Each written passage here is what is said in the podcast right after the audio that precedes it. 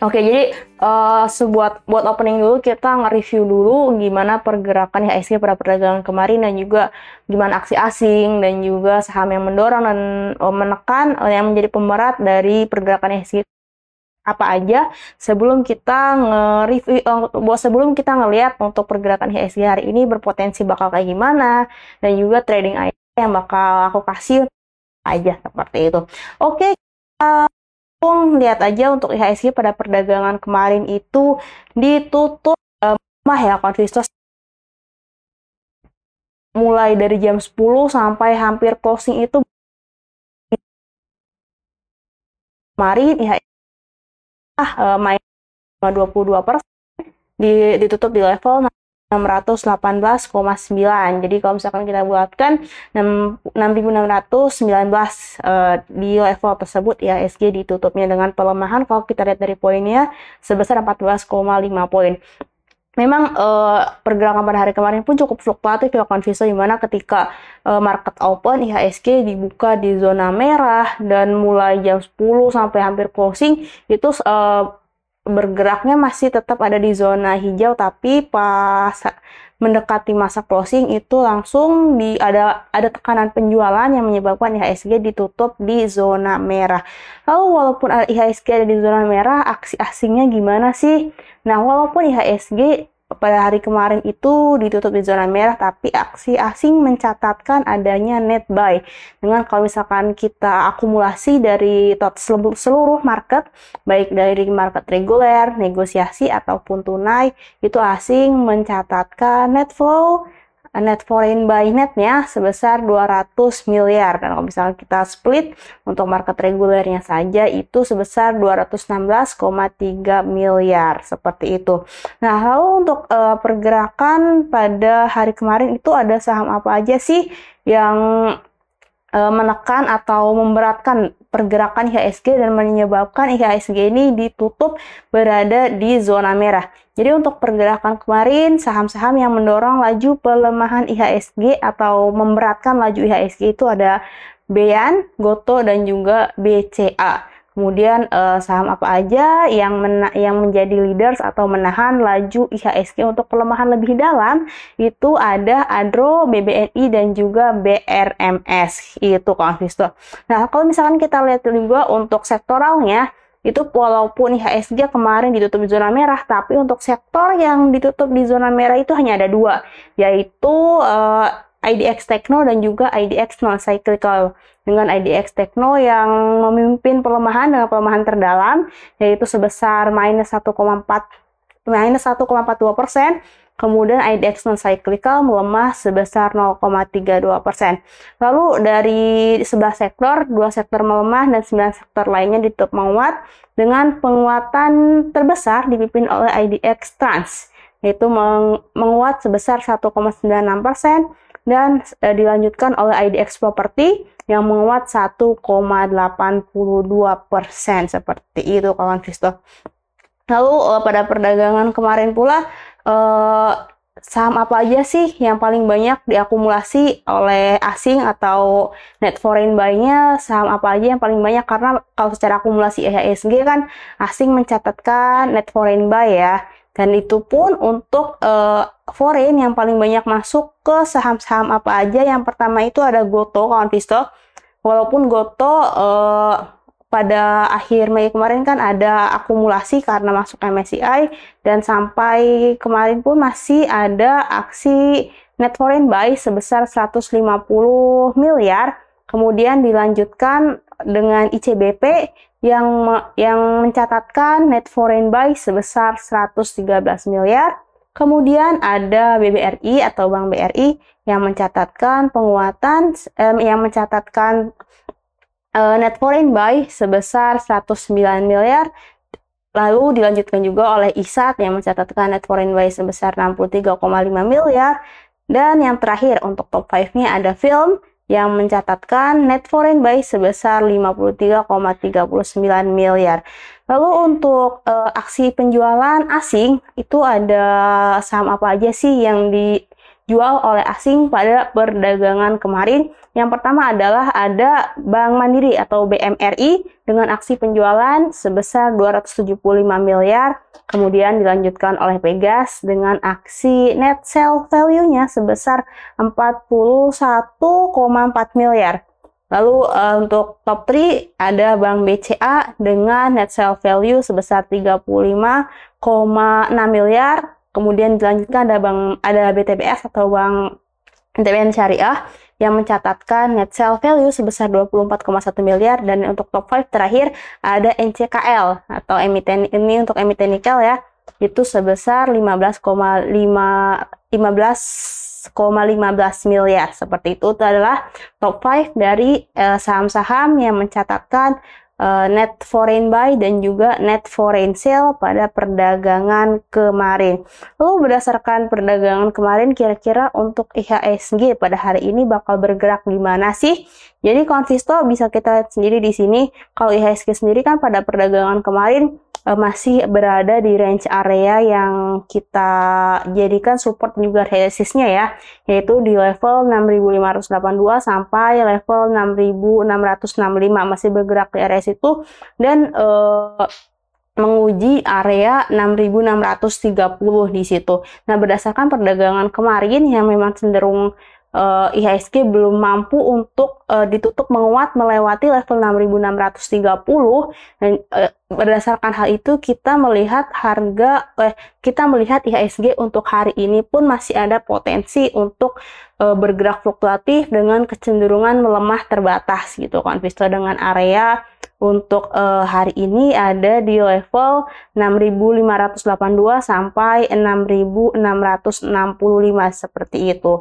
Nah, ini uh, hal apa aja sih yang mendukung IHSG untuk uh, bergerak cenderung melemah untuk hari ini? Kalau kita lihat indikatornya RSI dari uh, IHSG sendiri masih berada di area oversold di mana masih belum ada signal atau tanda-tanda pembalikan per, pembalikan pembalikan pergerakan untuk IHSG sendiri sehingga masih mengindikasikan uh, potensi untuk melemah terbatas. Tapi misalkan uh, seandainya IHSG pada perdagangan hari ini uh, berhasil menguji menguji resist di level 6665 setelah melewati uh, support eh, setelah melewati resist terdekat dia yang waktu hari kemarin sempat diuji di level 6630 barulah di situ IHSG dapat uh, bergerak menguat seperti itu. Nah, jadi uh, untuk IHSG sendiri bisa kita simpulkan bahwa masih ada potensi untuk bergerak melemah terbatas di area 6580 sampai 6665 seperti itu. Kemudian misalkan uh, kita lihat teknikalnya support selanjutnya di bawah 6580 itu ada di level 6546 nih konvisto. Jadi support 1 di 6582 dan untuk support 2-nya ada di level 6546. Nah, dengan kondisi IHSG yang masih ada potensi untuk melemah, kira-kira uh, trading idea hari ini apa aja? Yang pertama ada SMRA kawan pistol.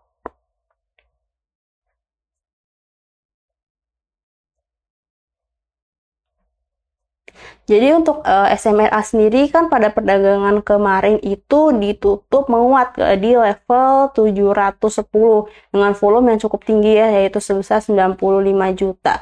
Nah, Berdasarkan hal tersebut, kita melihat bahwa SMRA ini masih memiliki potensi untuk e, melanjutkan penguatan menuju resist terdekatnya di level 725 sampai 735. Selain dari berdasar, selain berdasarkan hal itu, kalau kita melihat secara indikator juga, stokastik untuk SMRA sendiri sudah uh, membentuk bullish crossover yang mengindikasikan bahwa ini masih ada potensi untuk penguatan. Dan tapi uh, untuk SMRA sendiri untuk rating yang kita berikan, berikan adalah trading buy konvisto artinya uh, menuju resistnya kan cukup sempit ya, jadi perlu konvisto perhatikan juga karena untuk RSI-nya sudah berada di area overbought sehingga perlu diperhatikan dan diwaspadai untuk pembalikan arah di bawah level 680. Jadi ketika uh, saham SMRA bergerak berbalik ke melemah di bawah 680 itu harus perlu diwaspadai dan untuk dijadikan sebagai area itu sebagai area stop loss-nya. Nah, selain berdasarkan teknikal, SMR sendiri punya katalis dari sentimen globalnya yaitu untuk The Fed sendiri, investor-investor sudah mulai melihat bahwa ada potensi untuk uh, tidak menaikkan suku bunganya di pertemuan minggu depan nih kalau investor di mana uh, memang nanti resultnya gimana kita ngelihat data-data yang jadi main pertimbangan The Fed yaitu data tenaga kerja yang bakal rilis besok dan juga data mengenai inflasi yang rilis tanggal 13 Junian. Nah, nanti berdasarkan data itu, uh, The Fed uh, decide untuk bagaimana suku bunga mereka. Tapi berdasarkan data-data yang udah rilis beberapa sebelum ini, itu uh, investor sudah mulai melihat bahwa The Fed itu uh, untuk periode untuk pertemuan minggu depan itu tidak akan menaikkan tingkat suku bunganya. Nah, orang yang naikin tingkat suku bunga The Fed, kenapa ada menjadi katalis buat SMRA gitu. Nah, SMR sendiri uh, perusahaan bergeraknya di bidang properti ya konvisto di mana untuk properti sendiri demandnya itu sangat berpengaruh terhadap uh, kebijakan kebijakan dan juga instrumen-instrumen uh, makro salah satunya seperti suku bunga.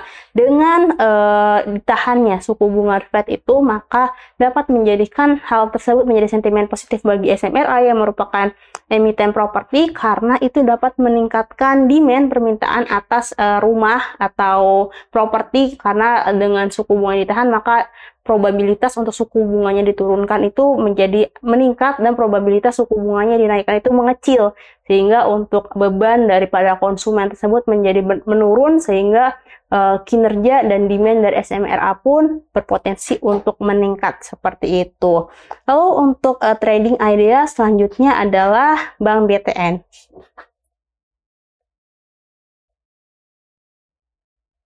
Bank BTN pun kalau kita lihat secara sentimen pun itu e, bergerak selaras ya sama yang tadi sudah aku sampaikan mengenai SMRA tadi yang berkaitan dengan kebijakan The Fed e, potensi untuk tidak menaikkan tingkat suku bunga karena apa?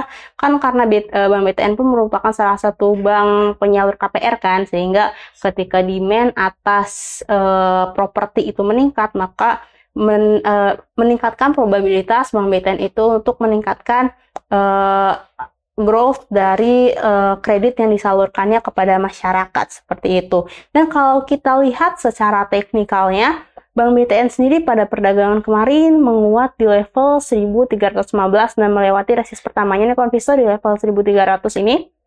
Nah, kemarin itu bergerak melewati resisten tersebut. Nah, kalau kita lihat dari indikator moving average ini berpotensi banget untuk membentuk uh, atau bergerak dalam golden cross gitu membentuk golden cross sehingga uh, mengindikasikan bahwa saham BBTN ini ada potensi untuk uh, untuk menguat gitu menguat menuju level berapa untuk menguat menuju uh, take profitnya di resisten di level 1340 sampai 1350 di area sini. Nah, Lalu misalkan kita masuk nih ke saham BBTN, kira-kira stop loss untuk uh, stop lossnya itu di level berapa? Stop lossnya itu di resist ini nih konvisto. Jadi ketika uh, resist yang pada hari kemarin sudah dilewati, sudah di breakout dan sekarang udah menjadi support, maka inilah jadi titik stop loss untuk kawan Visto. Jadi ketika misalkan harganya berbalik melemah di bawah 1300 di sini, maka itu perlu diwaspadai karena ada potensi untuk melanjutkan pelemahan hingga ke level 1270 sampai 1230 ini. Lalu misalkan kita itu di level pada entry entry level pada penutupan perdagangan kemarin di level 1315 kira-kira uh, profit yang bisa kita ambil itu berapa persen sih? Nah, itu kita bisa dapat 1,9 sampai 2,6 persen nih kawan Visto. Jadi uh, lumayan lah untuk uh, cukup malah itu untuk uh, daily trading untuk di saham BBTN. Kemudian trading idea selanjutnya adalah Antam.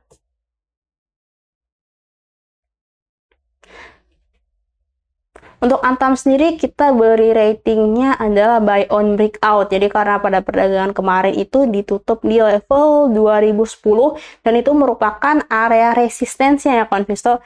Jadi uh, untuk uh, lebih aman pembelian Antam ini kita beli kita beri rating rekomendasi buy on breakout dengan entry level di atas 210. Jadi bisa masuk di level 2020 eh, maaf 2000 di atas 2010 yaitu di level 2020 jadi untuk lebih aman bisa masuk ke di level sini eh, ketika sudah berhasil benar-benar melewati resistnya karena pada perdagangan kemarin itu benar-benar di area resistnya sehingga dikhawatirkan ini hanyalah uh, uji resistnya dan nanti berpotensi melemah kembali ke support di level 1985an jadi uh, di level sini nanti kalau misalkan melewati breakdown area situ maka nanti bisa potensi melemah lagi ke level 1900-an.